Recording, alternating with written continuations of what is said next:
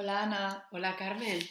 Parecía que, no iba a llegar nunca el momento, pero, pero ya estamos aquí. Bienvenidas a las hijas de Felipe. Bienvenidas. ¿Después de cuánto tiempo? Como un mes y medio. A ver, eh, aspirábamos a un mes, que en realidad os anunciamos hoy que es nuestro ritmo deseado, pero la vida está llena de vericuetos e impedimentos y por eso se nos ha retrasado un poquito. Ahora que te escucho, ahora que te escucho decir vericuetos e impedimentos, le he encontrado más sentido ¿A, que haya gente, esto lo, lo, tiene que saber todo el mundo. A ver hay gente que pensaba al empezar a escucharnos nuestros primeros episodios que Ana y yo éramos monjas. A ver, igual a ver, siempre hemos dicho que hablamos como muy... A ver, podríamos ser monjas, perfectamente. De hecho, mira, me lo, planteo. que bueno, ¿de qué vamos a hablar hoy, Carmen? Ah, no, perdón, perdón. ¿Qué has comido, por Dios? No podemos empezar a hablar de eso sin decir que hemos comido hoy. O sea, ¿Qué has ya... comido? Cuéntame. Yo he comido muy bien, eh, la verdad, pero gracias a mi madre, todo hay que decirlo. Hoy he comido con mi madre. Mi madre ha hecho un salmorejo espectacular y después lubina al horno. Joder, qué rico, la verdad. ¿Tú qué has comido? Pues yo he comido con mi madre también, que ha venido eh, aquí a mi barrio y hemos comido en una terracita de un japonés que está muy rico y tiene un menú. Y yo he comido, no sé cómo, creo que se llama como chirasi o algo así, es como el arroz con el pescado crudo encima y alguitas y, y edamame y sopa miso, mm. así que súper rico también. Satisfecha. Súper satisfecha. Bueno, pues entonces ahora ya sí. Eh, vamos al tema. ¿De qué vamos a hablar hoy después de tanto tiempo, por fin? Cuéntanos. Bueno, a ver, para introducir el tema de hoy, eh, si te parece bien, voy a empezar haciendo una confesión personal. Porque tú sabes que, que últimamente em, me pasa una cosa, a veces, no siempre, pero muy a menudo me pasa que mm, por las noches sufro una cosa que se llama, y esto lo sé gracias a Isa, nuestra, nuestra querida Isa, eh, una cosa que se llama en inglés Revenge Bedtime Procrastination y en español creo que se llama eh, Desvelo en Venganza.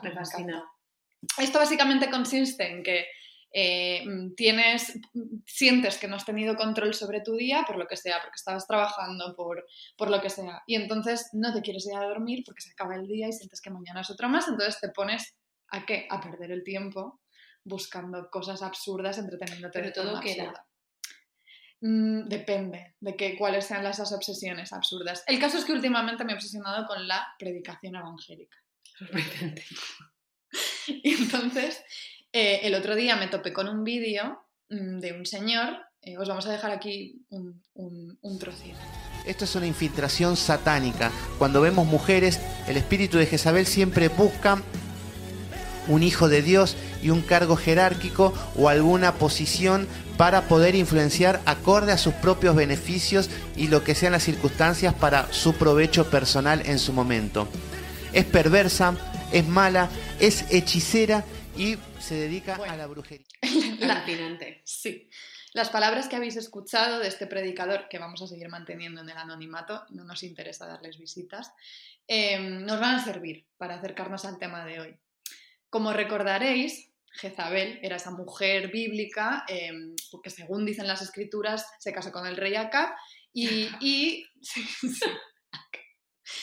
lo manipuló. Mm, perfidamente eh, y, lo, y consiguió convencerlo para que restaurara el culto politeísta en Israel, bueno, malísima, ¿no? Entonces, desde aquel momento la figura de Jezabel se ha venido invocando precisamente como lo hace este predicador, eh, pues para sembrar la, sospecha de la manipulación y de la maldad ante pues cualquier mujer que tenga cualquier tipo de influencia eh, o de poder político. De hecho, esto es una cosa que hace bien poquito en Estados Unidos sucedió, que un grupo de pastores evangelistas se, volvieron locos en Twitter y Facebook y empezaron a inundar todo con, mensajes en los que pretendían insultar a Kamala Harris llamándola Jezabel precisamente.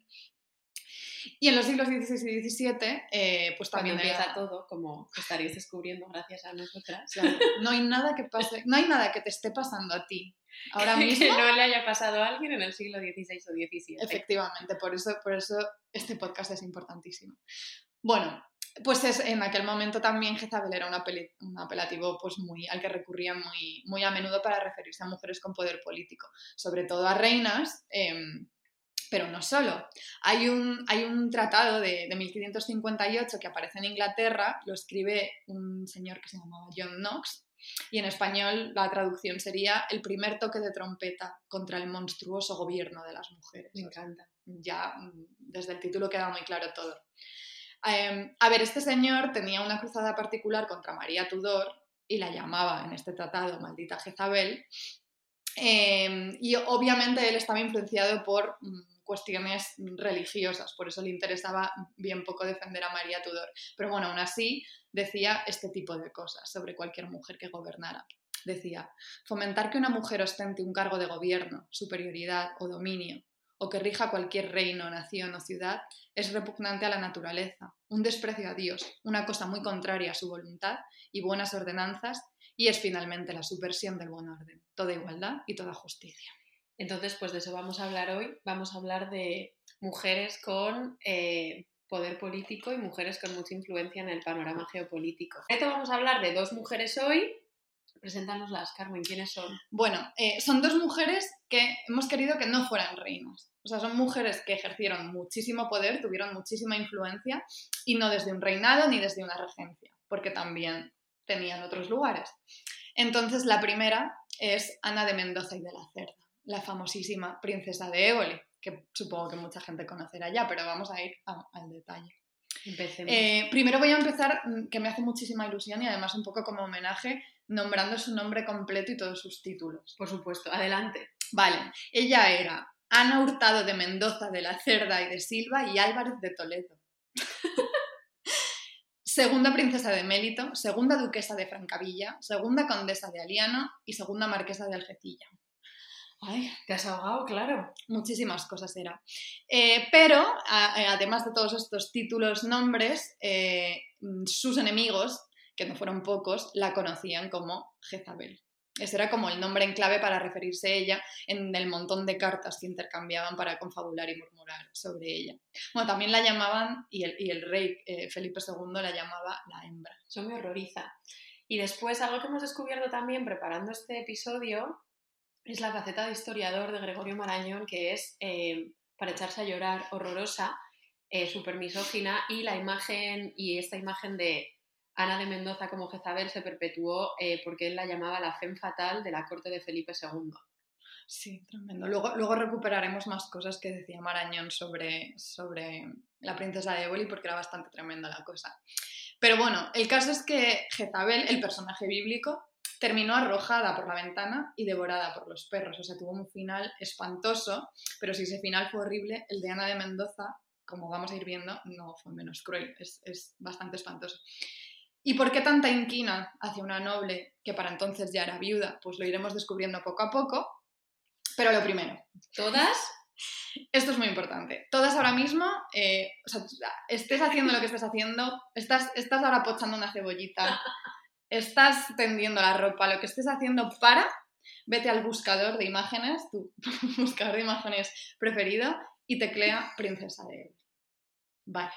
Ahora seguimos, seguimos. ¿Qué ves? Bueno, pues probablemente estés viendo el retrato más conocido de la princesa, que lo hizo eh, Alonso Sánchez Coello, que lo hemos mencionado ya bastantes veces, creo, en otros episodios, porque era el pintor de cámara de Felipe II y autor del cuadro de Las hijas de Felipe. Entonces es alguien importante en este podcast. Bueno, pues en este retrato más famoso de ella aparece pues vistiendo esa gorguera de abanillo espectacular, ese pelo enjollado y recogido en ese tocado alto y tiene sobre todo, y esta es la señal de identidad, el inconfundible parche en el ojo derecho. Yo me acuerdo cuando tenía como, pues no sé, 21 o 22, durante mucho tiempo fue mi foto de perfil de Facebook, cuando aquello se usaba eh, porque me pareció siempre como guapísima y súper seductora. Igual soy Gregorio Marañón, sin saberlo. es que, a ver, y tanto que era seductora, las cosas como son. De hecho, una vez eh, Antonio Pérez, del que ahora hablaremos más, que era el supuesto amante de la princesa, hubo un momento cuando él estaba en Francia en que le preguntan que cómo una mujer tuerta podía ser tan bella como se decía, porque obviamente tenía fama más allá en, en muchísimas partes. Y entonces él respondió, Juro a Dios que si hubiese tenido dos ojos, hubiese quemado todo el mundo. El mejor piropo que te pueden decir. Imagínate. Bueno, pues en parte creemos que es, por esta apariencia pues, tan vistosa, tan singular, eh, que ha sido tan fácil encasillar este personaje no solo en aquel momento, sino a través de los siglos, en toda la historiografía, ¿no? O sea, siempre ha sido como muy irresistible y socorrido mm, vincular su apariencia mm, pues, como el carácter de una villana frívola y caprichosa. A ver, es caprichosa, caprichitos se daba. Pero nosotras nos damos caprichitos también. Ya ves, sí, eso es verdad.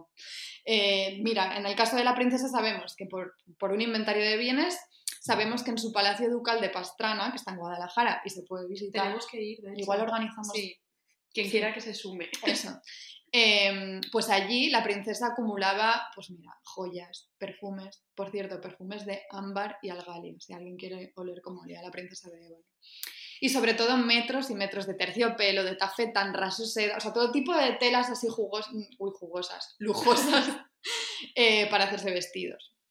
También sabemos que en sus años en la corte de la reina Isabel de Valois, pues ella gastaba muchísimo en vestidos, no escatimaba y fue de las primeras en atreverse a calzar unos chapines y en vestir a la francesa. Los chapines, por si no se sabe, porque yo lo descubrí hace, bueno, hace en, en estas aventuras del doctorado terminas averiguando de todo, eran como una especie como de chanclas con plataforma, todas a googlear chapines si queréis, porque parecen sumamente incómodos, y después en el siglo XVII iban a estar súper de moda y de hecho eh, hacen como muchas apariciones estelares en un montón de comedias y novelas de López, Cervantes y compañía. Y esto me recuerda nota mental para urgentemente episodios sobre incomodidades de la moda en los siglos XVI y XVII. Sí. sí, sí, Y quizá visita a Pastrana todos en chapines. clon, clon, clon, clon. Bueno, pues la cosa es que, pero esto es, que, es que era muy, debía ser muy fuerte ella. En, en 1560 era cáncer como yo, que lo he mirado. No me sorprende. Con dos cumpleaños. Hombre, me Bueno, claro. Vale. Eh, bueno, pues ya tenemos un dato más, que no, es poca cosa. Era cáncer y eh, influencer. ¿Por qué? Pues porque tenemos el testimonio de un tal Andrés de Almaguer que, que en 1560 escribió una carta en la que cuenta cómo ve en Toledo, se, la encuentra por la calle y dice que la vio con un vestido a la francesa, harto rico, y fue con este traje desde palacio a su casa. Y otro día vi yo a la princesa de Éboli ir con el mismo tocado por las calles de Toledo a visitar con grande compañía de caballeros. No sé si ha de poder tanto su majestad que haga a nuestras damas mudar de trajes. O sea, influencer, básicamente. Pero bueno, lo que pocas veces se dice, ¿no? Es que, mm, o sea, todo aquel despliegue pues, de telas, de sedas, de pastrana, tenía mucho que ver con cómo la princesa y su esposo, que era Ruy Gómez, el príncipe de Évole, habían impulsado la industria textil y, manufacturera local, ¿no? que, que, la llevaban los moriscos que habían sido expulsados de Granada. Y tampoco se suele decir que, por ejemplo, si la princesa mm, se esfuerza por tanto por ir a la última, llevar toda esta moda francesa, en gran medida es porque este tipo de códigos em, eran de lo que dependía el, el, afecto que la reina le pudiera tomar y con eso pues la influencia política que ella pudiera ganar para su familia. O sea que detrás de toda esta frivolidad que tanto se le achaca al personaje, en realidad hay un concienzudo esfuerzo político pues, mm, que, que, muchas veces ha quedado arrinconado en la reconstrucción del papel de, la princesa de Éboli y de, otras muchas mujeres de, de aquellos siglos. Pero bueno. Me, me, acabo de acordar, inciso, nada que ver, cuando, cuando la vicepresidenta apareció celebrando haber ganado las elecciones con una camiseta de Zara que ponía feminism. Continuemos. Ahí queda el recuerdo. Em, no me acordaba de eso. ya estoy yo para recordarlo. Eh, bueno, pero bueno, al hilo de esta personalidad que supuestamente era tan antojadiza y superficial de la princesa, pues nos viene muy bien un fragmentito de la serie de televisión española Teresa de Jesús, que está disponible en, la web de Televisión Española y que os la recomendamos mucho, con Concha Velasco. Maravillosa la serie, ¿eh? Realmente. Ajá, así que la podéis, la podéis ver en cualquier momento. Pero vamos a escuchar ahora un momento del quinto episodio en el que la serie pues, reconstruye el encuentro, que lo reconstruye como un auténtico choque de trenes entre la princesa de Éboli y nuestra querida Sandra. Es muy estrecho esto. No nos vamos a poder mover. He sido yo quien lo ha dispuesto todo. Recuérdelo. Pues no lo ha dispuesto bien. No hay sitio suficiente para la capilla. Habrá que volverlo a hacer de nuevo. La vida que tienen que llevar aquí ha de ser de mucho rigor. y no cuadra con esas exigencias. Cada forma de vida, señora, por muy pobre que sea, tiene unas exigencias que escapan al juicio de los que no la abrazan. Yo nunca me atrevería a decorar la cámara de la señora princesa. Porque no la ha pagado. No, porque no sabría hacer la mía. Ah, príncipe. A la Madre Teresa no le gusta el convento. Nos ha resultado descontentadiza. Te advertí que debías esperar a que llegaran para disponerlo todo de acuerdo con ellas. Nadie me ha hecho esperar tanto. Mi esposa tiene un genio algo impaciente. Arreglaremos lo que no esté bien. Muchas gracias, señor. ¿Y qué hay de la renta? ¿Qué renta? Este convento se fundará sin renta. Se sustentará de las limosnas que yo recoja para él y así moverá más a devoción a las gentes de mi señorío. Quiero un convento como el que fundó mi tía doña Luisa de la Cerda en Malagón. Como es norma en los lugares pequeños, ese convento se fundó con renta, para asegurar la independencia de las monjas y facilitar que puedan dedicarse libremente a Dios. Pues no eran esas mis noticias. Pero Ana, no discutas. Ella estará mejor informada. Bueno, pues este es el retrato que hace la serie de Ana de Mendoza, la princesa. Ahora, Ana, tú, experta, explícanos bien qué sucedió realmente entre la santa y la princesa. Yo estuve ahí. Claro. Claro, no, yo cuando, porque algo que sé que muchas de, de nuestras oyentes saben, y seguro que otras tantas lo pueden intuir, es que pasé una, una larga etapa de mi vida inmersa en, inmersa en la vida de Santa Teresa. Siempre digo que es eh, quizás mi vínculo afectivo más duradero.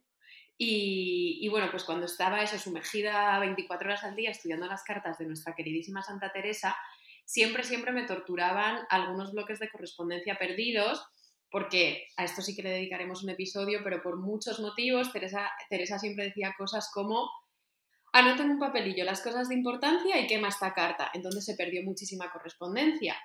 Y de todos los bloques de correspondencia perdidos, que por ejemplo al que siempre se alude son las cartas entre ella y San Juan de la Cruz, Mm. pero a mí siempre el que más me torturó fue su correspondencia con Ana de Mendoza. Y digo que necesariamente hubo de haber un intenso carteo entre las dos, porque en 1569 nuestra Ana de Mendoza y su marido llamaron a Teresa para que fundara un monasterio de frailes y un convento de monjas en su villa ducal de Pastrana, que Carmen nos acaba de, de describir. Y a Teresa, la verdad, la idea de depender de mujeres nobles para fundar sus conventos con un sistema de rentas no le gustaba nada, porque lógicamente Claro. sabía que perdía muchísima autonomía y que su ideario de pobreza y contemplación chocaba con los aires de grandeza de aquellas mujeres nobles. Imagínate los chapines y Mm. carmelitas descalzas, o sea, aquello no, no podía funcionar. Pero claro, Santa Teresa también sabía perfectamente que con un sistema de limosnas era casi imposible asegurar el sustento de sus monjas, que ahí era lo que más le, lo que más le preocupaba del mundo.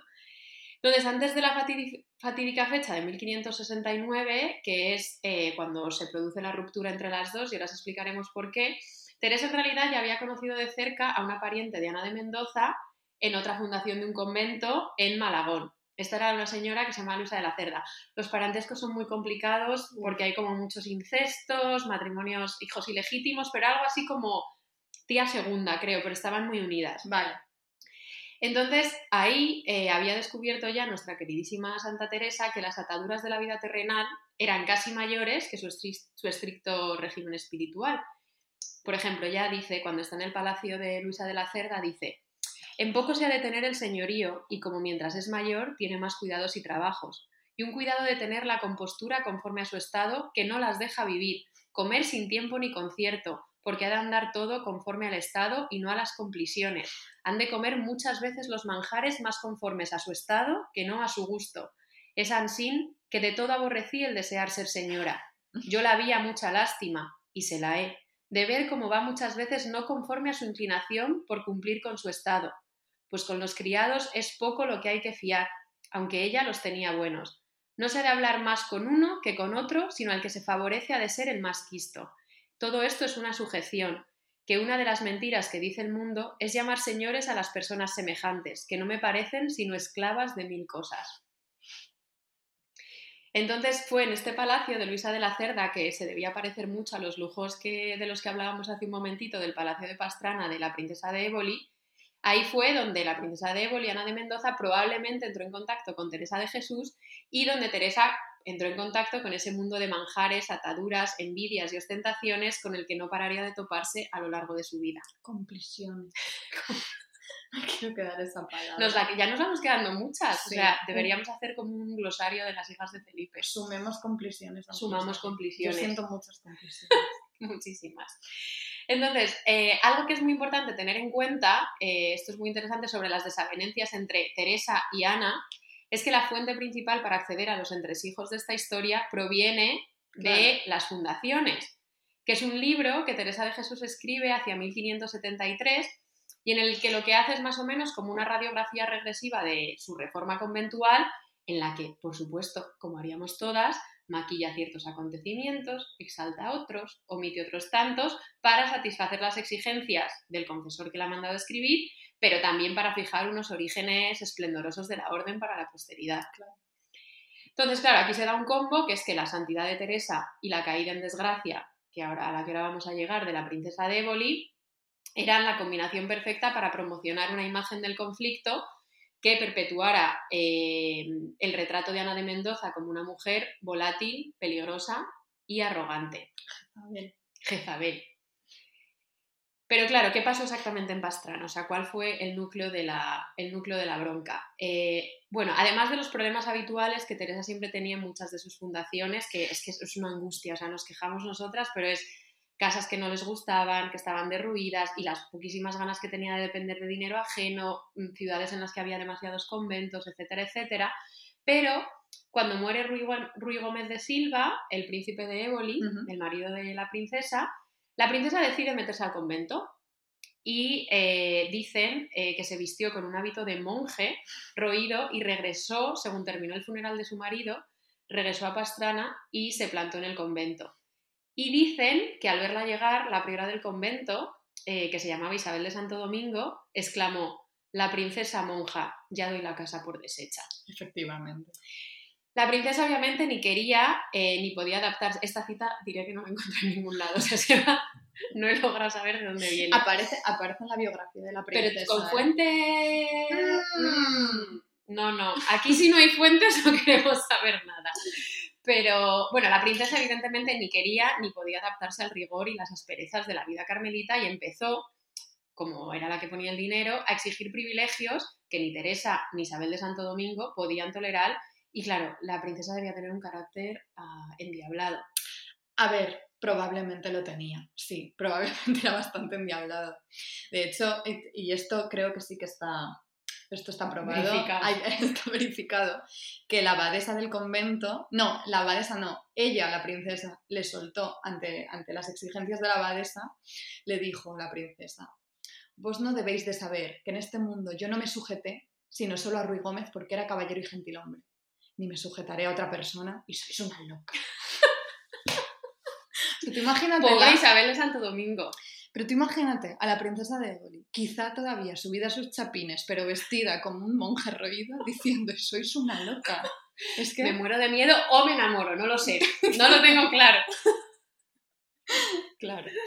Pero bueno, la gota que colmó el vaso eh, de, la, del- de la desavenencia definitiva fue que cuando la princesa llegó al convento quiso exigir que se cumpliera lo predispuesto por su difunto marido en su testamento. Y os vamos a leer un fragmentito, un fragmentito del testamento que dice, se haga delante del Santísimo Sacramento continua oración así de noche como de día por el estado universal de nuestra Madre Santa Iglesia y por la salud y vida del Rey Don Felipe nuestro Señor y sus sucesores reyes de España, o también por mi ánima, o también por mi ánima y por el ánima de la dicha princesa mi mujer, y por los herederos y su- sucesores de nuestra casa, así vivos como difuntos. ¿Qué quiere decir esto? Esto era una práctica súper habitual, que es que a cambio del dinero eh, del que vivía el convento, las monjas estaban esclavizadas a tener que rezar sin parar para que el alma del señor de turno, que en este caso era Ruy Gómez, pasara el menor tiempo posible en el purgatorio.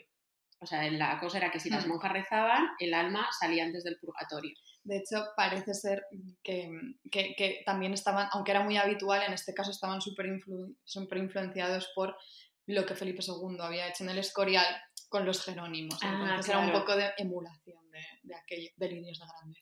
Nota mental previsión los jerónimos que Carmen nos puede contar auténticas delicias de los jerónimos. Pero bueno, obviamente ni Teresa ni sus monjas, con muy buen criterio, estaban dispuestas a someterse a esa, no sé, esa tiranía. Y eh, una noche, la noche en concreto del 6 al 7 de abril de 1574, salieron Isabel de Santo Domingo y las demás monjas de Pastrana a escondidas rumbo a un nuevo convento en Segovia sin avisar a la princesa. Bueno, es que menudo momentazo. A ver, está claro que al final lo que la princesa de Boli quería pues era vivir en el convento como si fuera una extensión del propio palacio, o sea, un poco mm, llevar el mismo modo de vida que llevaban ciertas mujeres de la realeza en el convento de las Descalzas Reales de Madrid. Que por cierto, como sabréis quienes ya lo hayáis escuchado, tenemos un episodio en el que hablamos bastante de, de las Descalzas Reales. Todo el mundo ha escuchado, si no. Pero bueno, como dice Ana, de todo este enfrentamiento, esta huida que ha mencionado Ana, esta huida secreta en medio de la noche, pues es uno de los episodios favoritos. Porque es, que organizaron todo un dispositivo para escabullirse rápidamente, prepararon carros a cierta distancia para poder subirse todas las monjas, salir corriendo para poder salir cuanto antes de la jurisdicción de la princesa. Y hay, un testigo de esta huida, un colaborador de Santa Teresa y de la, de la, priora que, dije, que se llama Julián de Ávila, que cuenta la huida de David cuando iba descalzo con su gente huyendo de Absalón, pues que no era, no era tan fuerte como fue esto. De nuevo, la cosa bíblica aquí. Dice que las, monjas tuvieron que ponerse todas, llegó un momento en el que tuvieron que bajarse de los carros y cruzar el río Henares. Y cuenta. O sea, imaginemos, o sea, vamos a imaginar esto en mitad de la noche cerrada. ¿eh? Las pobres monjas, alguna de ellas parecía empezar a desmayar. Los carreteros gritar a las mulas y las monjas debían gritar también a Dios. Pobrecitas. Aterrorizadas Qué por frío. En abril, o sea, debía hacer frío. Digo yo que Guadalajara. Mm. Eh, claro, esto es. De nuevo insisto en que, claro, no tenemos testimonios o sí, de, la princesa de Boli narrando esta huida de las monjas eh, que sepamos. Claro, a ver, hay, hay, por cierto, que recomendamos. Hay una recopilación de todas sus cartas mm. Pero es verdad que no están todas, porque hay muchas cartas mm, que no se han recuperado. Por ejemplo, las cartas con el supuesto amante, de eso hablaremos luego. Ahora hablamos de esto. Pero bueno, sí que merece la pena escuchar, eh, porque encima es que es, maravillosa cómo lo cuenta eh, la propia santa, esta huida. La cita es un poquito larga, pero merece la pena. Ella decía, en lo que toca a las monjas, estuvo el monasterio allí de ellas en mucha gracia de estos señores y con gran cuidado de la princesa en regalarlas y tratarlas bien. O sea, Santa Teresa tampoco no quiere, ella no quiere movidas, nunca. Y dice, hasta que murió el príncipe Ruy Gómez, que el demonio, o por ventura porque el Señor lo permitió su majestad, sabe por qué, con la acelerada pasión de su muerte, entró la princesa allí como monja. Con la pena que tenía, no le podían caer en mucho gusto las cosas a que no estaba usada de encerramiento, y por el Santo Concilio la priora no podía dar las libertades que quería. Vínose a disgustar con ella y con todas de tal manera que aun después que dejó el hábito, estando ya en su casa, le daban enojo y las pobres monjas andaban con tanta inquietud que yo procuré con cuantas vías pude, suplicándolo a los prelados, que quitasen de allí el monasterio, fundándose uno en Segovia, como adelante se dirá, a donde se pasaron, dejando cuanto les había dado la princesa y llevando consigo algunas monjas que ya había mandado tomar sin ninguna cosa las camas y cosillas que las mismas monjas habían traído llevaron consigo, dejando bien lastimados a los del lugar. Yo, con el mayor contento del mundo de verlas en quietud, porque estaba muy bien informada que ellas ninguna culpa habían tenido en el disgusto de la princesa. Antes, lo que, lo que estuvo con hábito, la servían como antes que le tuviese. Solo en lo que tengo dicho fue la ocasión y la misma pena que esta señora tenía y una criada que llevó consigo que a lo que se entiende tuvo toda la culpa. En fin, el Señor que lo permitió.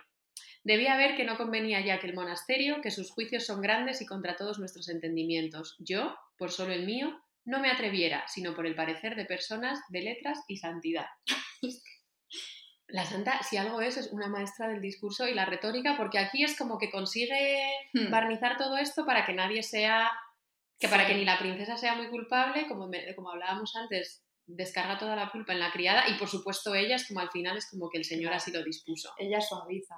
A ver, e, es que lo de la criada es gracioso porque al parecer cuando llegó la princesa de pretendió que de pronto toda, todo su séquito de, de criadas pues, pues se metiera al momento, claro, claro, A ver, se nos está olvidando un detallito eh, que es que al parecer, a, ver, esto es- A ver, la princesa tenía sus pecadillos. Estamos aquí intentando defender la capa y espada, pero sus cositas. Claro, entonces es como la princesa al parecer le exigió a, le, le exigió a Santa Teresa una copia del libro de la vida que dicen que luego lo leía en voz alta y se reía de sus éxtasis. Joder. Y claro, pues Es que- ninguna gracia le hizo eso a nuestra Teresa y menos gracia aún le hizo cuando la princesa, no sabemos si por rencor, también puede ser por exigencias y cuestiones de jerarquía, eh, entregó el libro a la Inquisición.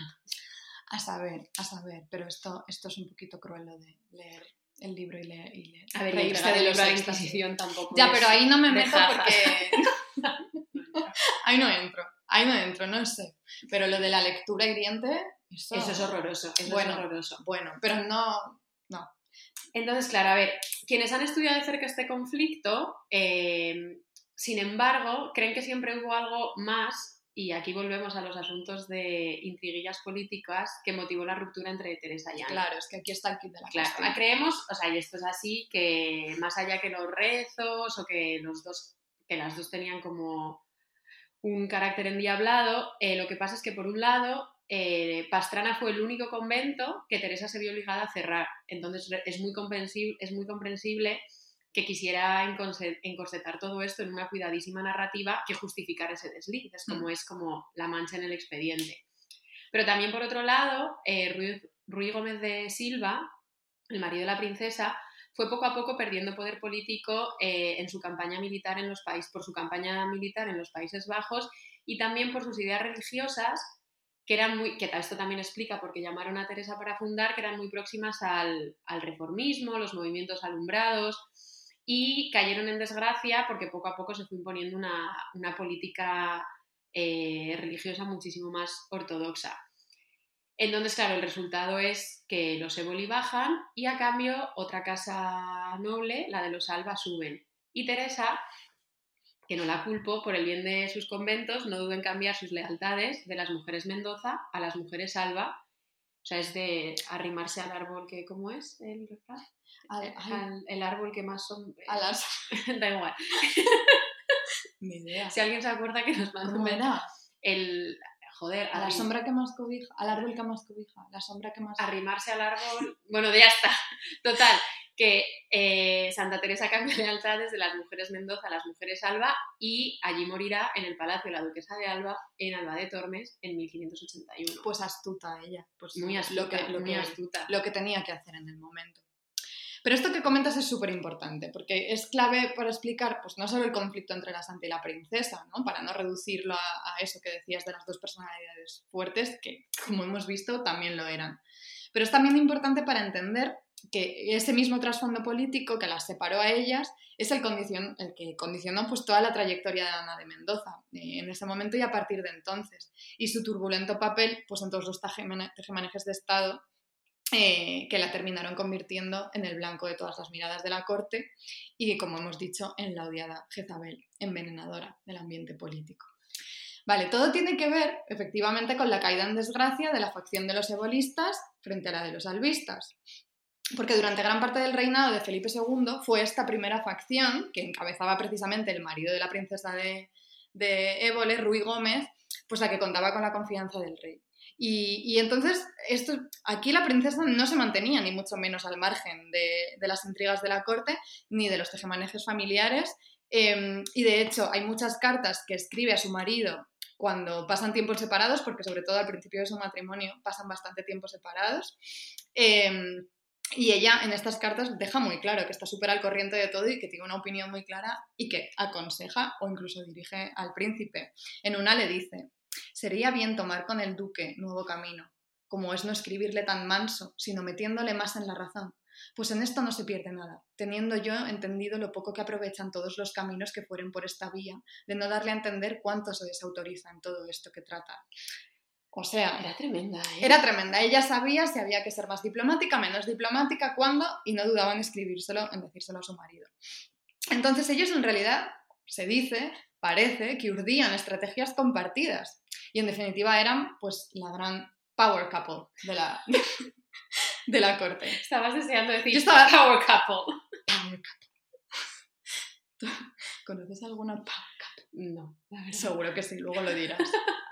Bueno, todo esto empieza a desmoronarse ya antes de la muerte del príncipe, ¿no? antes de que la princesa vuelva a Madrid eh, y del fracaso de ese intento que hemos visto de llevar una vida conventual hecha medida.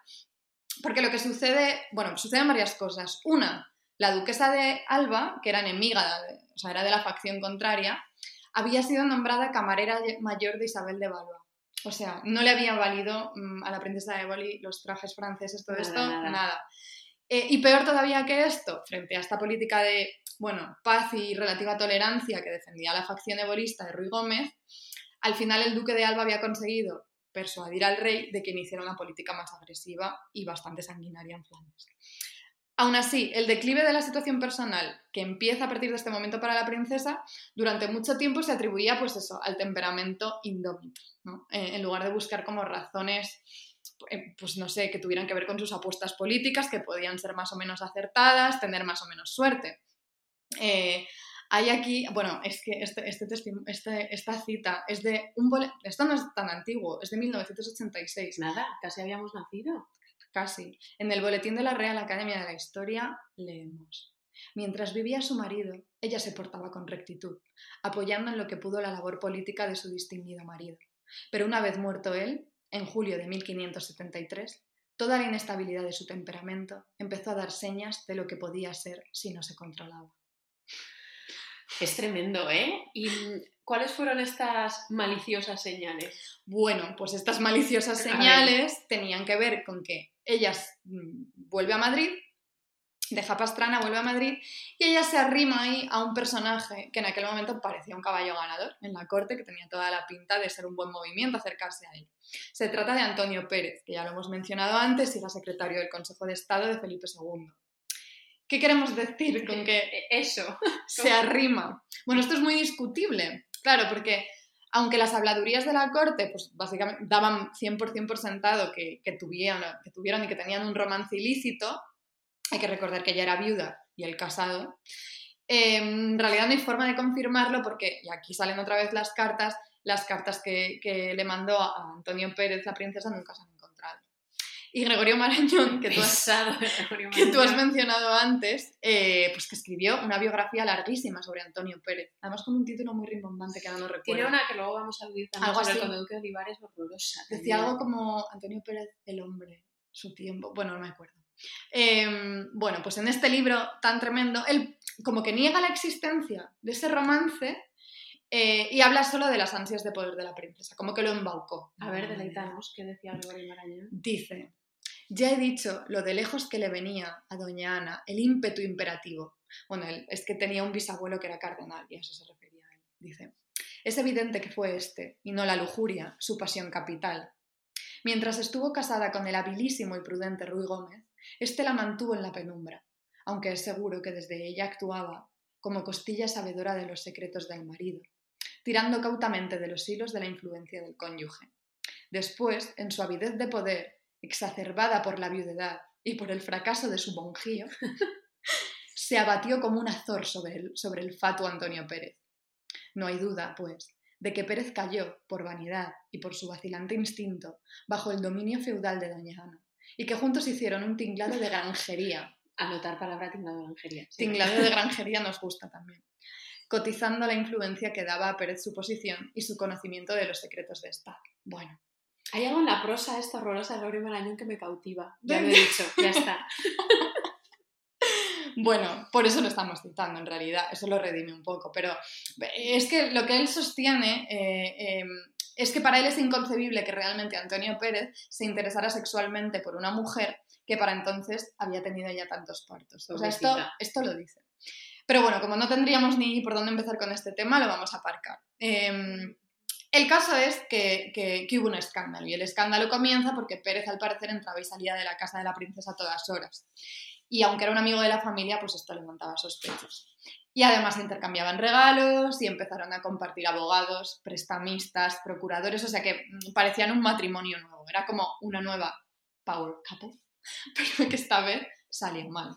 Y aquí vamos a hacer una pausita con una canción que nos ha parecido eh, que perfectamente Antonio Pérez se la podría estar cantando a la princesa de Boli. Atención a la letra, ¿eh? Imaginemos que de la fuente es Antonio Pérez.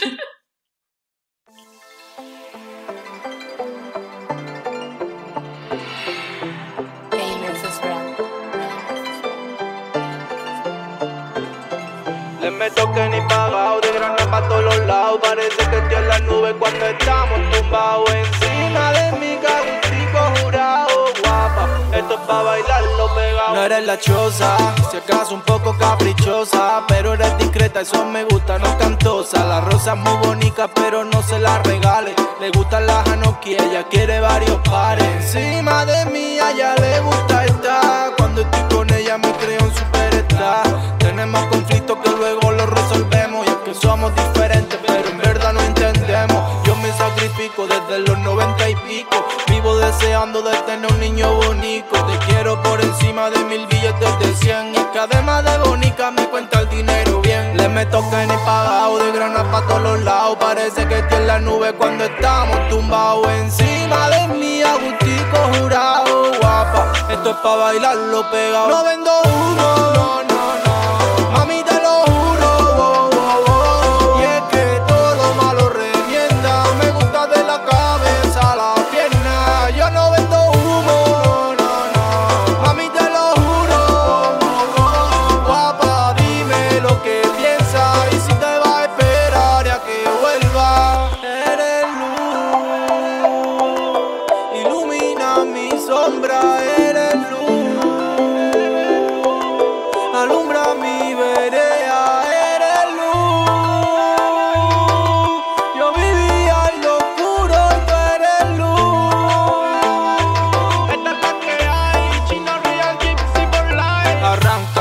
Tiramos de carretera y manta. Te camela mi forma, yo no soy un pagafanta. Mi corazón bendito cuando hablo de ti canta y ya está. Sabes que tú entera me encanta. Le meto que ni pagado de grana pa' todos lados. Parece que estoy en la nube cuando estamos tumbados. Encima de mí, agustico jurado, guapa. Esto es pa' bailarlo pegado. No vendo humo,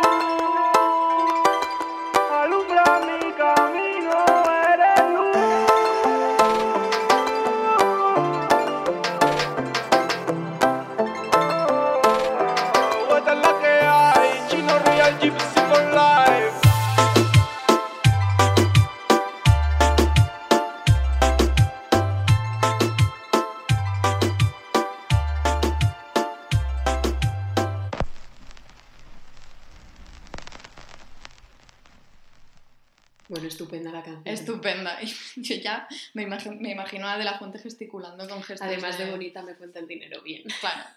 Bueno, eh, en estos chismorreos de la corte ¿no? se refieren a menudo a ellos como la Jezabel y consorte, ¿vale?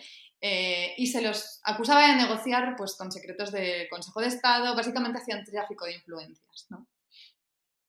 Pero bueno, eh, durante, un durante un tiempo aún así conservaban el favor del rey, em, porque seguían, eh, seguían liderando esa facción ebolista que Ruy Gómez había encabezado, y durante un tiempo Felipe II estuvo pues, a favor de esta facción más templada, porque la estrategia de brutalidad del duque de Alba había sido un poquito desastre.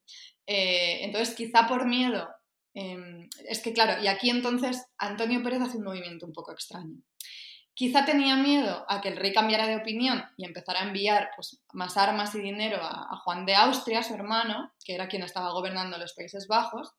Quizá por ese miedo a que el rey cambiara de opinión, Antonio Pérez lo convence de que su hermano está tramando a sus espaldas un ataque a Inglaterra. No, no, pues escucha la movida. Esto es como cuando de pronto te entra una neura y tú estás convencidísima, ¿no? Me Pues, pasa. ¿Verdad? Pues eso pasa, ¿no? Le dice, no, no, no, no, es que tu hermano se va a pasar a Inglaterra, quiere atacar, se quiere casar con María Stuart y convertirse en rey. A ver, entonces, eh, aquí lo que sucede es que cuando el secretario de Juan de Austria, que se llamaba Juan de Escobedo, llega a Madrid y va a verse con el rey a explicar un poco las cosas, a explicar pues, que las cosas no son así, eh, Antonio Pérez se pone un poco nervioso y, y lo acusa de ser pues, el artífice de toda la traición, de supuesta traición del hermano. Y entonces parece ser, porque esto es un punto un poquito oscuro en la biografía de Felipe II, pero parece ser que convence al rey de que hay que asesinar directamente. No hay medias tintas. Hay que asesinar a, a Juan de Escobedo. Eh, también, ¿por qué Antonio Pérez también está interesado? Bueno, Juan de Escobedo era uno de los que más estaba diciendo que había algo escandaloso en tanto en la relación que tenía con la princesa como en ese tráfico de influencias. Bueno, en fin. Es un episodio muy oscuro, del que quizá nunca llegamos a saberlo todo, los detalles de hasta dónde llegó la implicación del rey, la de Antonio Pérez y la de la princesa de Éboli. Pero sí sabemos que, que hubo intentos fallidos de envenenamiento, incluso en la casa de la princesa, Es ¿vale? alucinante. ¿eh? No, no, muy, muy, muy, muy truculento. Y que hay un episodio tan novelesco, un poco casi tan novelesco como la vida nocturna de las monjas de Pastrano. Porque también en plena noche, un 31 de marzo de 1578, Juan de Escobedo sale de casa de la princesa, porque había sido invitado a cenar, y se aleja, nada, se aleja una manzana y de pronto de la nada aparecen seis hombres y lo apuñalan. Y muere. Sí. Qué destino, ¿eh? Claro, Esa vida sí que estaba llena de peligros. fíjate. Tú y yo no hubiéramos durado nada. Absolutamente Nada, nada. nada, Yo no, esta- no, nada. yo no habría llegado. Menos mal que hemos nacido cuando hemos nacido. Sigamos. Sigamos. Desde el, desde el confort de estar vivas. Bueno, claro, aquí, to- aquí, ya unas, aquí ya las cosas se empiezan a torcer un poco, ¿no? Porque muere Juan de Austria un poco más tarde ese año y Felipe II pues tiene acceso a toda la correspondencia de su hermano y descubre, mm, bueno, que Antonio Pérez igual había exagerado un poquito las pretensiones de su hermano, ¿no? Y la implicación del secretario, tal. Entonces, al principio parece que no pone en marcha, no pone muy en marcha la persecución, no azuza demasiado la búsqueda ni el castigo de los asesinos, en parte porque su margen de maniobra era un poquito limitado teniendo en cuenta que él, al parecer, había estado bastante implicado. Bueno, eh, el caso es que seguía habiendo gente en la corte que se, que se encargó de seguir alimentando eh, pues, su creciente aversión hacia Antonio Pérez y la princesa por las maquinaciones compartidas. Ma- eh, Mateo Vázquez, uno de sus secretarios, Me de hecho, decía, en una carta decía, tenemos sospecha de que la hembra es la levadura de todo esto. Buah, Me encanta, me encanta. ser la levadura de algo, estar ahí detrás fermentando No todo. Bueno, eh, entonces aquí ya, y nos vamos a poner un poquito más, un poquito más serios, Ujú. solemnes, porque empieza la etapa más cruel en la vida de Ana de Mendoza. Felipe II la detiene y la encierra sin juicio en el Torreón de Pinto, y la verdad es que para lo que ella había sido, pues pasa unas condiciones bastante inhumanas. Eh, pierde el control de sus bienes, todo. Más adelante se suaviza un poquito el encierro mm, y se queda como en una suerte de arresto domiciliario en el Palacio de Pastrana. Pero sigue teniendo una vigilancia súper férrea, le quitan el poquito de poder que le quedaba, que tenía que ver pues, con administrar su hacienda, la de sus hijos, casarlos, gestionar matrimonios. Pues eso a ella le daba la vida, pues se lo quitan. ¿Y dónde estaba Antonio Pérez mientras todo esto sucedía? De rositas. Claro. No, es que, bueno, a ver, él primero se escapa, se escapó al Reino de Aragón, estuvo allí un tiempo, bueno, acabó enredado como en una revuelta contra Felipe Menudo, II. qué- qué- menudo liante. Y no, no se querían quedar en casa esta gente. Bueno, pues de allí huyó también. Bueno, el caso es que al final termina sus días en París. Y en Francia publicó sus relaciones, que de hecho fueron un auténtico bestseller en toda Europa, en las que él daba su versión un poco, bueno, su versión, su verdad de todo lo sucedido. Y al rey, pues obviamente no lo dejaba en muy buen lugar. Eh, entonces, además, claro, colocaba a la princesa de Evelyn en una situación muy comprometida, porque ella mm, seguía, seguía en Pastrana, seguía al alcance de la mano del rey. Eh, en su prólogo a las relaciones, dice, con muchísimo sentido del espectáculo, Pérez dice, porque he entendido que la pasión anda tan cebada contra mí que aun la sombra me persigue, me he resuelto de descubrirme. Dejen la sombra. He aquí la persona bien al descubierto. Bueno, Menudo performer, ¿eh? vamos a ver, tan al descubierto no, Antonio Pérez, porque estás en Francia, utilizas un seudónimo que era Rafael Peregrino y, y- y- has dejado a, a- a tu compinche Pobrecita, ¿eh? tirada en Pastrana, a muchos kilómetros de distancia. Más adelante, de- en, en este mismo prólogo, muy civilino, dice que yo poseo muchos secretos para advertimiento de príncipes. No parezca amenaza esto, que no lo es. Bueno, evidentemente lo era. Y ante la sospecha de que la princesa le seguía ayudando económicamente en su vida, o quizás simplemente por venganza, pues lo que fuera, Felipe II mandó tapiar las ventanas y las puertas de los aposentos de Éboli en Pastrana, que se quedó encerrada con su hija a merced de, pues, de la comida miserable que le pasaban los carceleros por un torno que instalaron.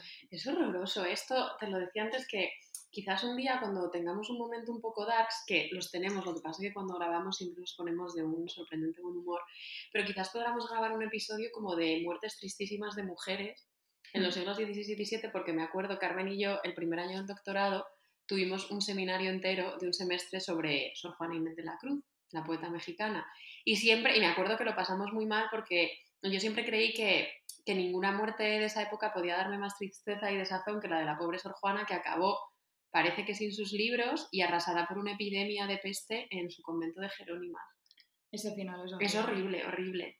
Sí, a ver, eh, pues sí, horrible y el de la princesa Éboli también. De hecho, hay, hay algún momento escabroso de ese final en el que, por ejemplo, ella, ella tiene, pues, tiene las piernas hinchadísimas, como de retener líquidos, hace pis negro, cosas horribles y pide que, que le dejen, que pueda venir su médico a verla y no le dejan, ¿no? O sea, cosas tortura, básicamente. El caso.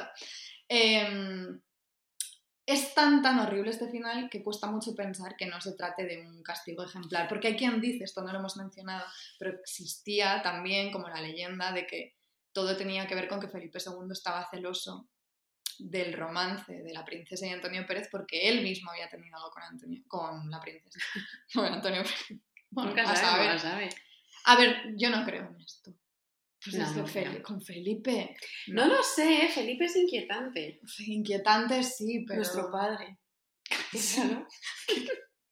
No sé, el, el- el caso, pa- parece que hay algo más que, que una venganza aquí, parece que se trataba pues, de un castigo ejemplar. Y de hecho hay historiadores que defienden que el rey lo que buscaba era mostrar su autoridad sobre, no sobre, sobre la princesa, sino sobre todo un grupo de mujeres que eran nobles, viudas, poderosas, que, que tenían pues, cierto margen de maniobra para controlar su hacienda, gestionar patrimonios o incluso llegar a, inmiscuir- a inmiscuirse pues, con mucha audacia en contiendas políticas como hizo la princesa. Y hay una carta anónima que explica así el reciente encarcelamiento de la princesa. Dice, ha parecido acertado y conveniente para que se sepa que hay justicia para mujeres, aunque más principales sean y libres. O sea, un escarmiento. Total y absoluto. En fin, pues esta, este fue el, final horroroso y súper tétrico de la princesa de Éboli. Y es cierto que, porque esta no es la única vez, eh, y Felipe II optó con no poca frecuencia por este tipo como de castigos ejemplares. Y es cierto que ha pasado a la posteridad como un monarca, pues ese monarca inflexible, de rostro hierático. Si Felipe II era así, su hijo y su nieto, pues no van a destacar precisamente por la misma solemnidad. Y algo ya habíamos anunciado de esto en nuestro episodio sobre el boom del ladrillo barroco, a escucharlo si no lo habéis hecho. Eh, habíamos mencionado ahí bastante sobre la ineptitud de Felipe III para lidiar con asuntos de Estado y los consecuentes tejemanejes del duque de Lerma. Felipe IV, de quien creo que hemos hablado menos en general en los episodios, Ya hablaremos. ya hablaremos. Es un personaje que, que a mí, no sé a ti, pero a mí me suscita cero unidades de simpatía Ujú, Cero. ujú. y se dejó absorber por el conde duque de Olivares hasta que una conspiración de mujeres, las palabras de nuevo del pesadísimo de Gregorio Marañón, propició su caída. Y entre esas mujeres estaba una monja maravillosa que se llama María Jesús de Agreda y de la que os vamos a hablar ahora. Ay, eso no debería hacer aplausos en, en- en podcast. No pasa nada. Eh, por favor, si alguien tiene ideas de cómo mejorar nuestra calidad de sonido, que nos 911, que nos llame. inciso para pedir ¡Ayuda!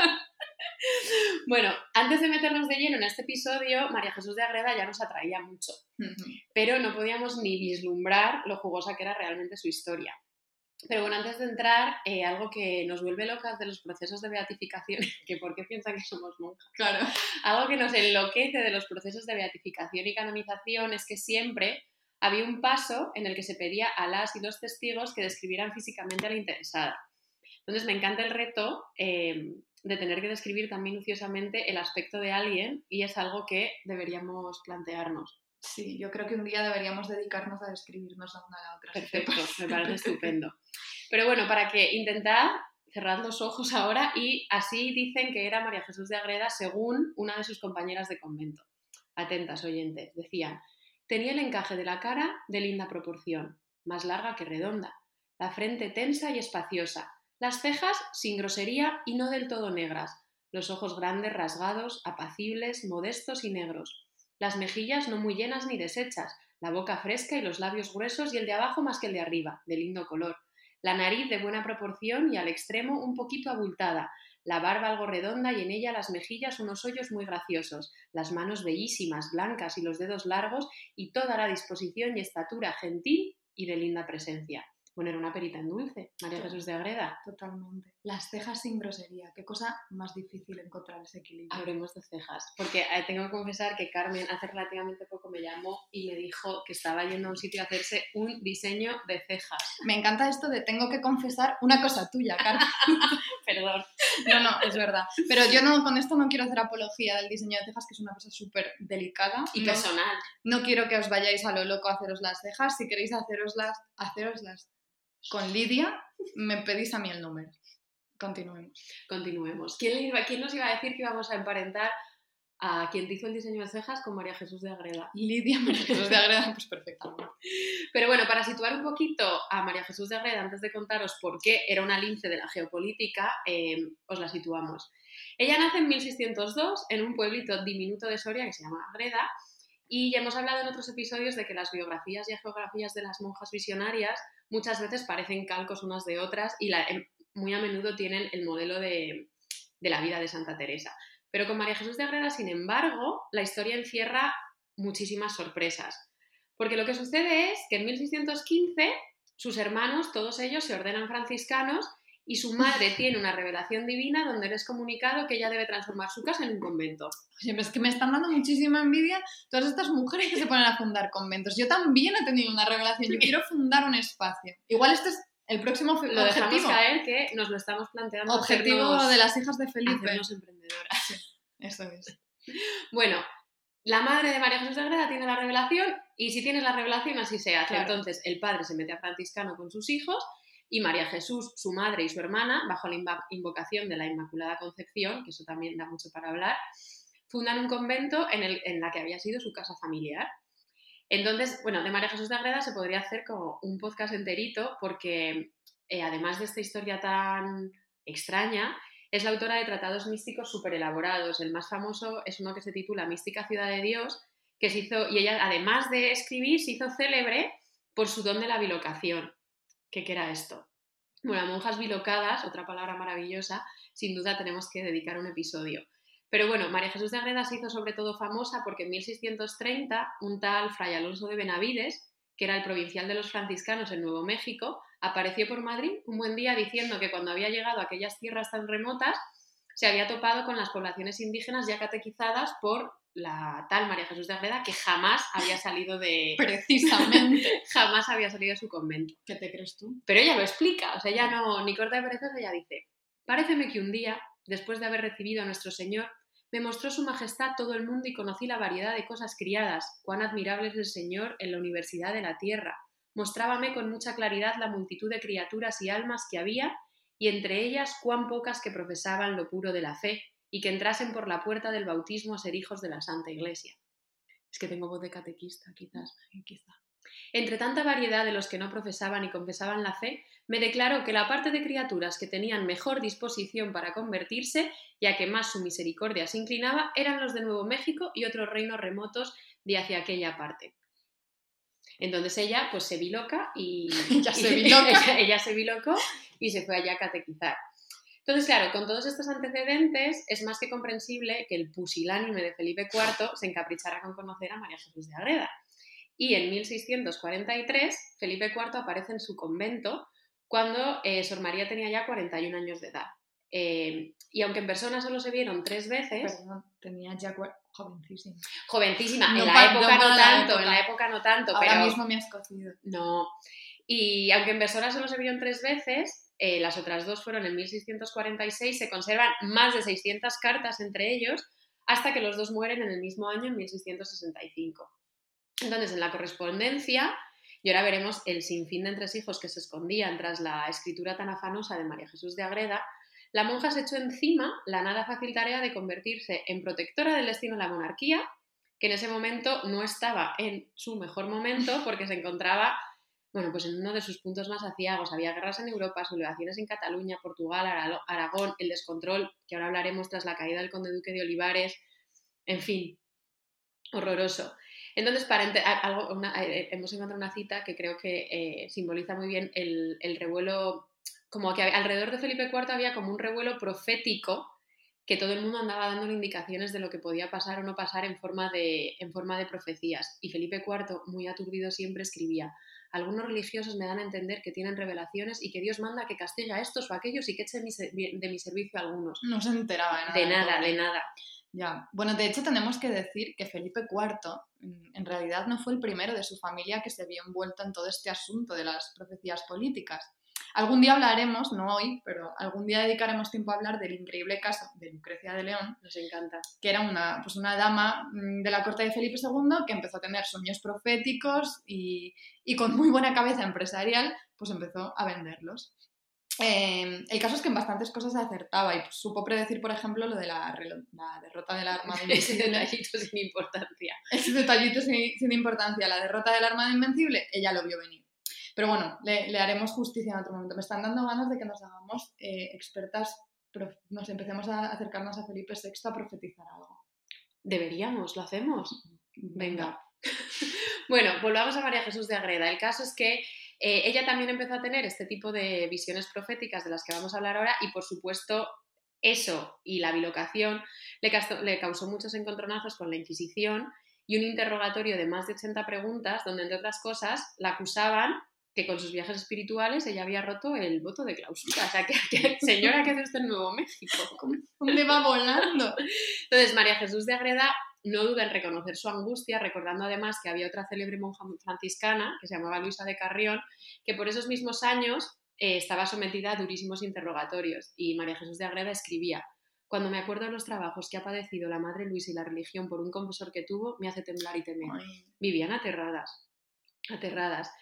Eh, bueno, todo esto, la vida de María Jesús de Agreda y, y la de Luisa de Carrión y todos estos conflictos de los que hablábamos, básicamente lo que pasaba es que aquello estaba todo manga por hombro Hmm. y en los avisos de José de Pellicer y Tobar, que eran como el Twitter de la época, en 1640 se recoge un testimonio súper sobrecogedor de un labrador que se había atrevido a increparle al mismísimo Felipe IV. O sea, y él así lo cuenta José Pellicer, para que nos hagamos una idea de cómo estaba, de cómo estaba el patio. Le dijo, en la encarnación, el miércoles de la octava del Santísimo, yendo su majestad acompañando la procesión, se le puso delante un labrador, cuyas voces oí yo, y le dijo estas razones. Al rey todos le engañan. Señor, esta monarquía se va acabando, y quien no lo remedia arderá en los infiernos. El rey miró hacia el señor almirante y dijo que debía de ser loco. El hombre replicó que la locura era no, no creerle, que ahí estaba, que le prendiesen o le matasen. Bueno, la crisis nacional era flagrante, como nos demuestra este pobre labrador anónimo de aquella época, y poco a poco eh, el buen hacer de la reina Isabel de Borbón, que era la mujer de Felipe IV, empezó a contrastar con la ineptitud de Felipe IV. No se nota absolutamente nada lo bien que nos cae Felipe IV. Nos cae estupendamente, ¿verdad? Nos cae mejor o peor que Felipe II. A ver, Felipe II es eso, es que es, o sea, es un sujeto por el que no, no deberíamos sentir ningún tipo de simpatía, porque además mira lo que acabamos de contar y la princesa de Oli, pero no sé, es como que tiene más sustancia. A mí es que Felipe IV como que me, Ya, no sé, no, nada, nada. nos gusta. Entonces, bueno, en fin, cuando Felipe IV partió hacia Zaragoza eh, para intentar controlar eh, de cerca las sublevaciones de las que hablábamos, la reina llevó a cabo una labor impecable que la transformó en heroína del pueblo. Entonces, eh, me reí- ha- hace poco me reía yo leyendo la biografía del conde duque de Olivares de John Eliot, porque para ilustrar John Eliot la eficacia de la reina, citaba una carta en la que el infante Baltasar Carlos, que era el hijo de la reina y de Felipe IV, pues Baltasar Carlos le había enviado una carta a Felipe IV mientras estaba ausente que decía, es muy conciso, decía, ayer mi madre celebró una junta que comenzó al mediodía y acabó a las 3 y mientras tanto yo estuve jugando. O sea, no hacía- aquellos hombres no hacían nada e Isabel de Borbón estaba eh, cortando el bacalao. Y este, claro, es el punto en el que eh, se le empieza a otorgar a la reina un papel primordial en la caída del conde duque de Olivares.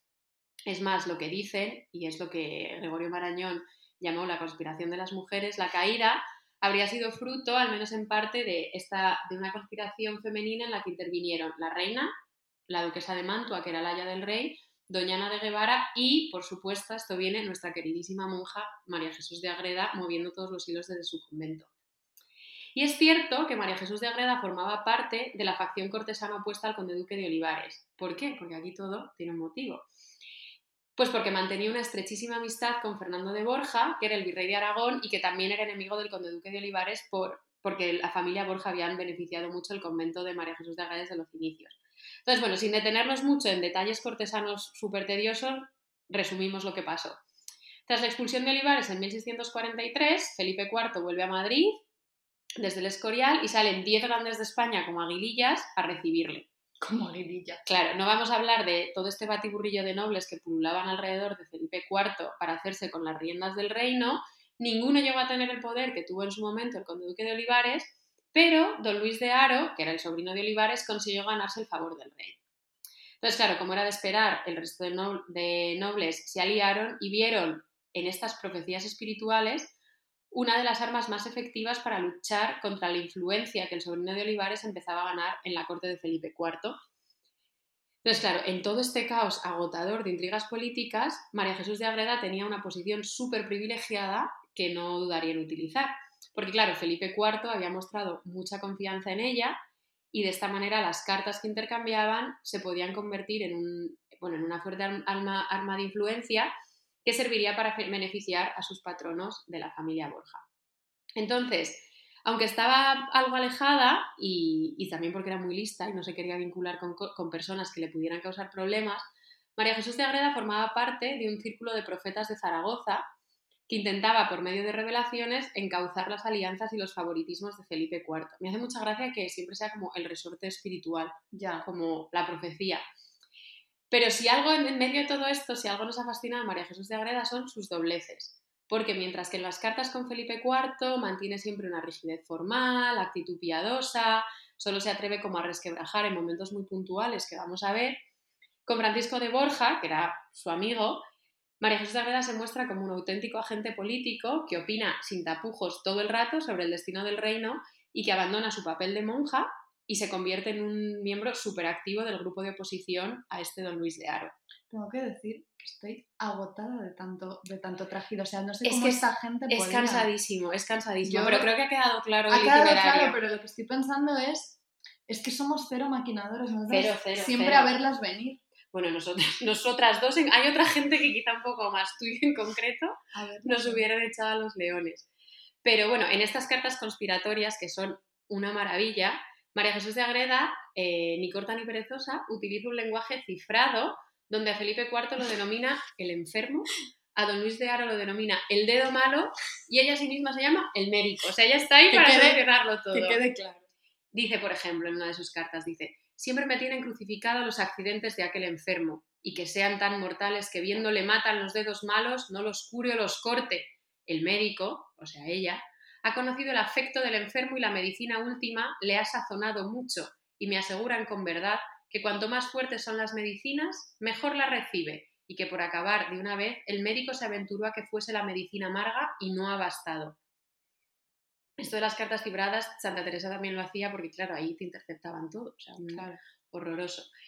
Entonces, más que las cartas en las que María Jesús de Agreda se muestra ante sus aliados con la fortaleza y la influencia necesarias para moldear al monarca, a mí me encantan las cartas en las que aparece desesperada porque el pesado de Felipe IV es un inepto y no le hace ningún caso a sus consejos. Dice, nuestro enfermo continúa, yo estoy desconsolada porque declara el médico que teme muchos daños porque no se reparan y no hablar claro es tormenta del que desea la salud. Dice algo, pero el enfermo está inacto. Palabra. y luego ya cuando ya no puede más, la pobre escribe, la poca disposición del enfermo me tiene muerta. Es que qué frustración, qué impotencia. ¿eh? Horroroso. E- Es el mismo tono así de impaciencia, de desesperación que tienen las cartas de la princesa Éboli también. O sea, y supongo que muchas otras mujeres de, de aquel momento. O sea, que eran más listas que el hambre, como has dicho, y que tenían una idea clarísima de lo que querían hacer, lo que había que hacer, pero que estaban obligadas a utilizar todas sus armas de persuasión para que quienes podían actuar, ya fuera el rey, el marido o el hijo, pues les hicieran caso de una maldita vez.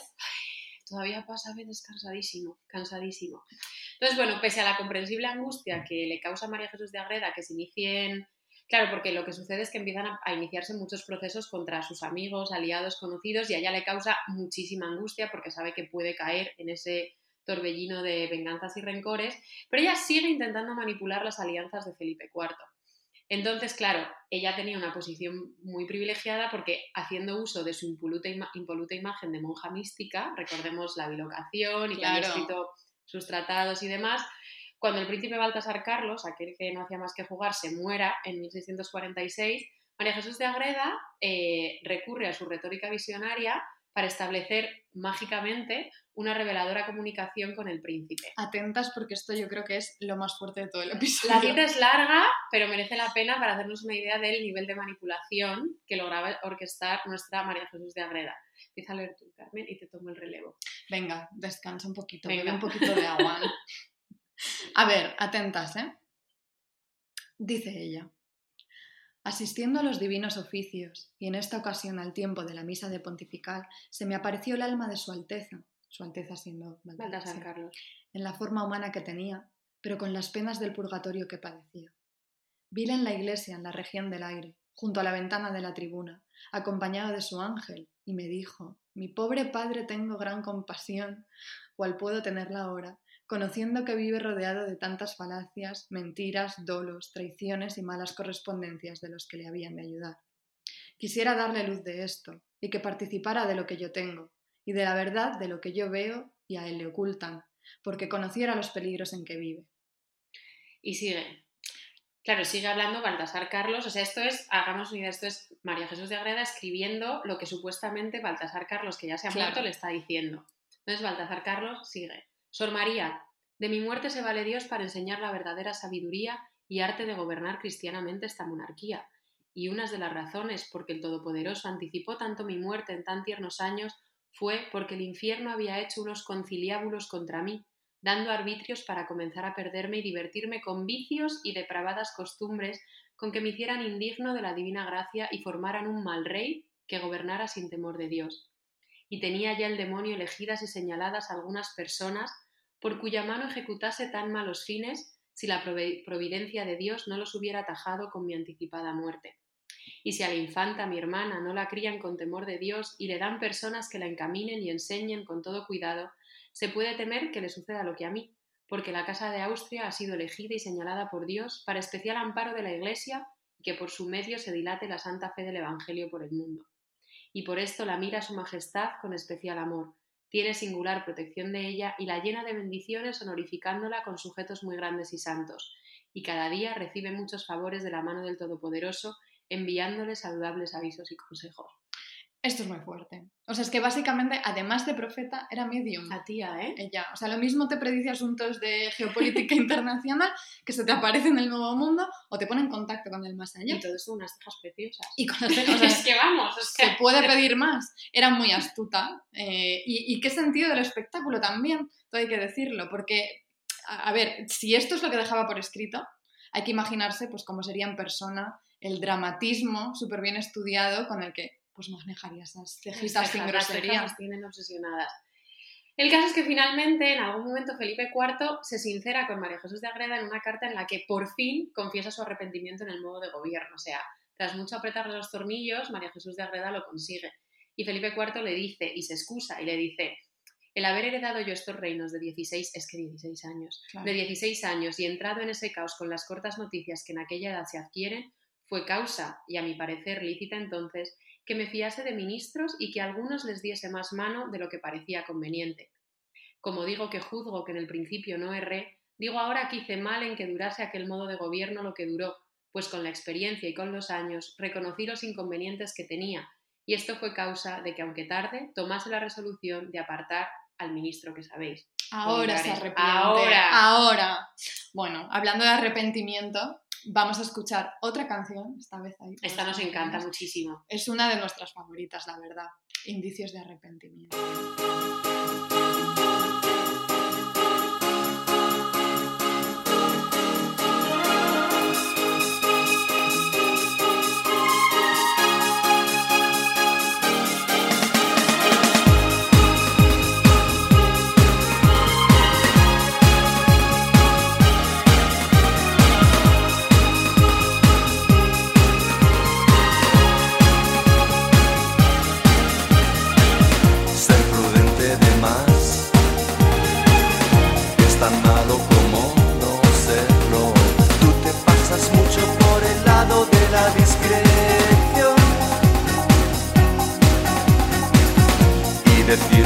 verdad. Bien es cierto que no es tan fácil, fácil o difícil deberías decirme nada.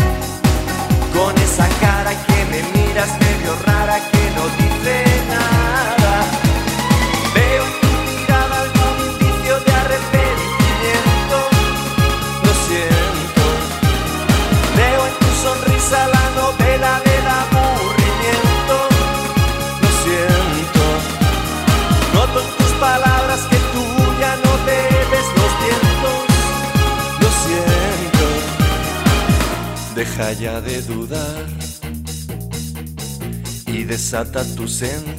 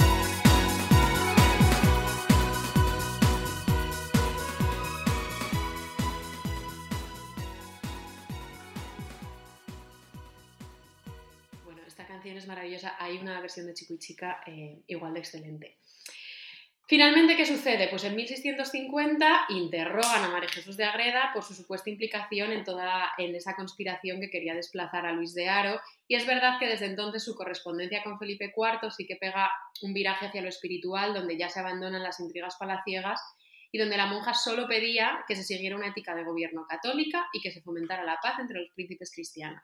No pelearse. Sin embargo, es que ella seguía, es que no se cansaba. Una vez calmados todos esos años de revuelos e intrigas, María Jesús de Agreda, que debía ser cabezota, ahora miramos qué signo era, eh, volvería a desesperarse ante la desidia del rey, porque en 1661 a su queridísimo amigo Francisco de Borja le dice Bien cierto puede estar vuestra señoría, que me cuestan muchas lágrimas y suspiros y largos ratos de pena el proceder del rey y los trabajos de esta corona, y sobre todo la insensibilidad del rey, que parece una estatua de hielo. No es posible pondera- ponderar lo que yo he dicho a este señor, y en la última carta me dice que si él hubiera hecho lo que yo le decía, no hubiera tenido los trabajos que han sobrevenido. Y con esta ocasión le he escrito cuanto a mi parecer era necesario y con grande fuerza, y de esta carta no he tenido respuesta. ¿Sería Tauro? Son cabezones. A ver, lo vamos a mirar en un Los momento Tauro. porque lo necesitamos saber. Sí. Y así hacemos un respirito y nuestras oyentes también. María Jesús de Ágreda. Yo en realidad hago esto por, por moda, porque a mí el horóscopo ni me va ni me viene. A ver. Eh, 2 de abril. Eso es Aries, ¿no? ¿Qué es eso? Si es que nosotros Sí, yo tampoco lo sé. Nos vamos a perder oyentes con esto. No. A ver, todas Aries, como Santa ah, sí, Teresa. Sí, sí, vale. Aries como Santa Teresa. ¿Son cabezones los Aries? Poquito. Bueno. Hmm. Eh, en fin, que seguro que María Jesús de Agreda se libró de ser bautizada como una Jezabel más gracias a su piedad y su entrega a la vida espiritual que a cualquier otra cosa porque era eh, tremenda. Pero lo que nunca logró fue su canonización. No, Eh, estaba bueno. leyendo esta mañana que hace unos años ya la archivaron, ya dejen de dar la Hasta turra, aquí. que santa no va a ser. En fin, pues con esto eh, nos quedamos, aunque no, sin siempre como volver al presente ajetreado, porque Carmen, como bien sabes, me fascinan y te fascinan las revistas del corazón. De hecho, que todas nuestras oyentes sepan que alguna vez hemos fantaseado con que si la vida académica no nos da de comer, nos encantaría lanzarnos a ser redactoras de Lola o de lecturas. A ver, tú sabes que este ha sido mi sueño de siempre. Siempre, Lecturas siempre. no sé. ¿Pero Lola? En Lola. De hecho, es que sería un sueño. Si nos está escuchando ahora mismo alguna redactora o algún redactor de Lola, por favor que contacte con nosotras. Daríamos muchísimo juego. Buah, te he contado que una vez conocí a un chico que trabajaba en el equipo de marketing de Lola. ¿Dónde? ¿Quién? Luego te cuento. Luego me cuentas. Pero bueno, sí. Total, que el otro día quebrándonos la cabeza pensando a, a quién podrían juzgar de, no nosotras, por supuesto, porque su prioridad ante todo, pero a quién podrían juzgar de Jezabel en la prensa rosa española, Carmen, la verdad, dio un esclavo y era Corina Larsen. Uf, eh, a ver, Corina Larsen. Por episodios. Es que Corina Larsen es un personaje muy complejo, pero al parecer conoció al rey en una cacería. Esta gente que va a cacerías. Pues, tremendo. Ahí, ahí deben de hacer muchísimos tejemanejes. Pero bueno, la cosa es que eh, ella está, o ha estado imputada, la verdad es que no sigo muy al día en qué, en qué momento está su causa, pero ha estado imputada y mm, la cosa es turbia. Pero es muy fuerte porque la, la manera en que todo el mundo, pero especialmente algunos periodistas de la prensa del corazón, que luego escucharemos, hablaban de, de Corina Larsen, era básicamente eh, pues como una Jezabel que había embaucado al rey y que lo había llevado a una pasión desmedida, se había dejado llevar por la lujuria al pobrecillo y le había llevado pues, a hacer cositas. No nos, no nos meterán en la cárcel por esto. ¿Te imaginas que nos... Calla, como- calla, lo que nos faltaba. como la Como princesa, la princesa de. Éboli. No, porque... A mí eh, que no me tapien, no tapiarnos. no tapiarme. Pero escuchemos cómo describe la revista Lecturas a Corina Larsen y recordemos cómo hablaban eh, a finales del siglo XVI de la princesa de Éboli y reflexionemos sobre todo, llamamiento a reflexionar sobre todo lo que hay que cambiar. La revista Lecturas dice, ambiciosa, seductora, fría, elegante e inteligente. Así la consideran los que la conocen. Durante su infancia veraneaba con sus padres en Marbella, donde se relacionaba con multitud de personas poderosas. A ver, ella, mm, personas poderosas siempre ha tenido a su alrededor. Y no estamos diciendo que no hiciera cosas, porque debía ser, debe ser tremenda, Corina. Pero que, es, que, es- que ha sido lista y que tiene un equipo, al parecer tiene un equipo. esto es, esto es una- un llamado a hola. Tiene un equipo que le maneja la imagen perfectamente. Yo necesitaría eso.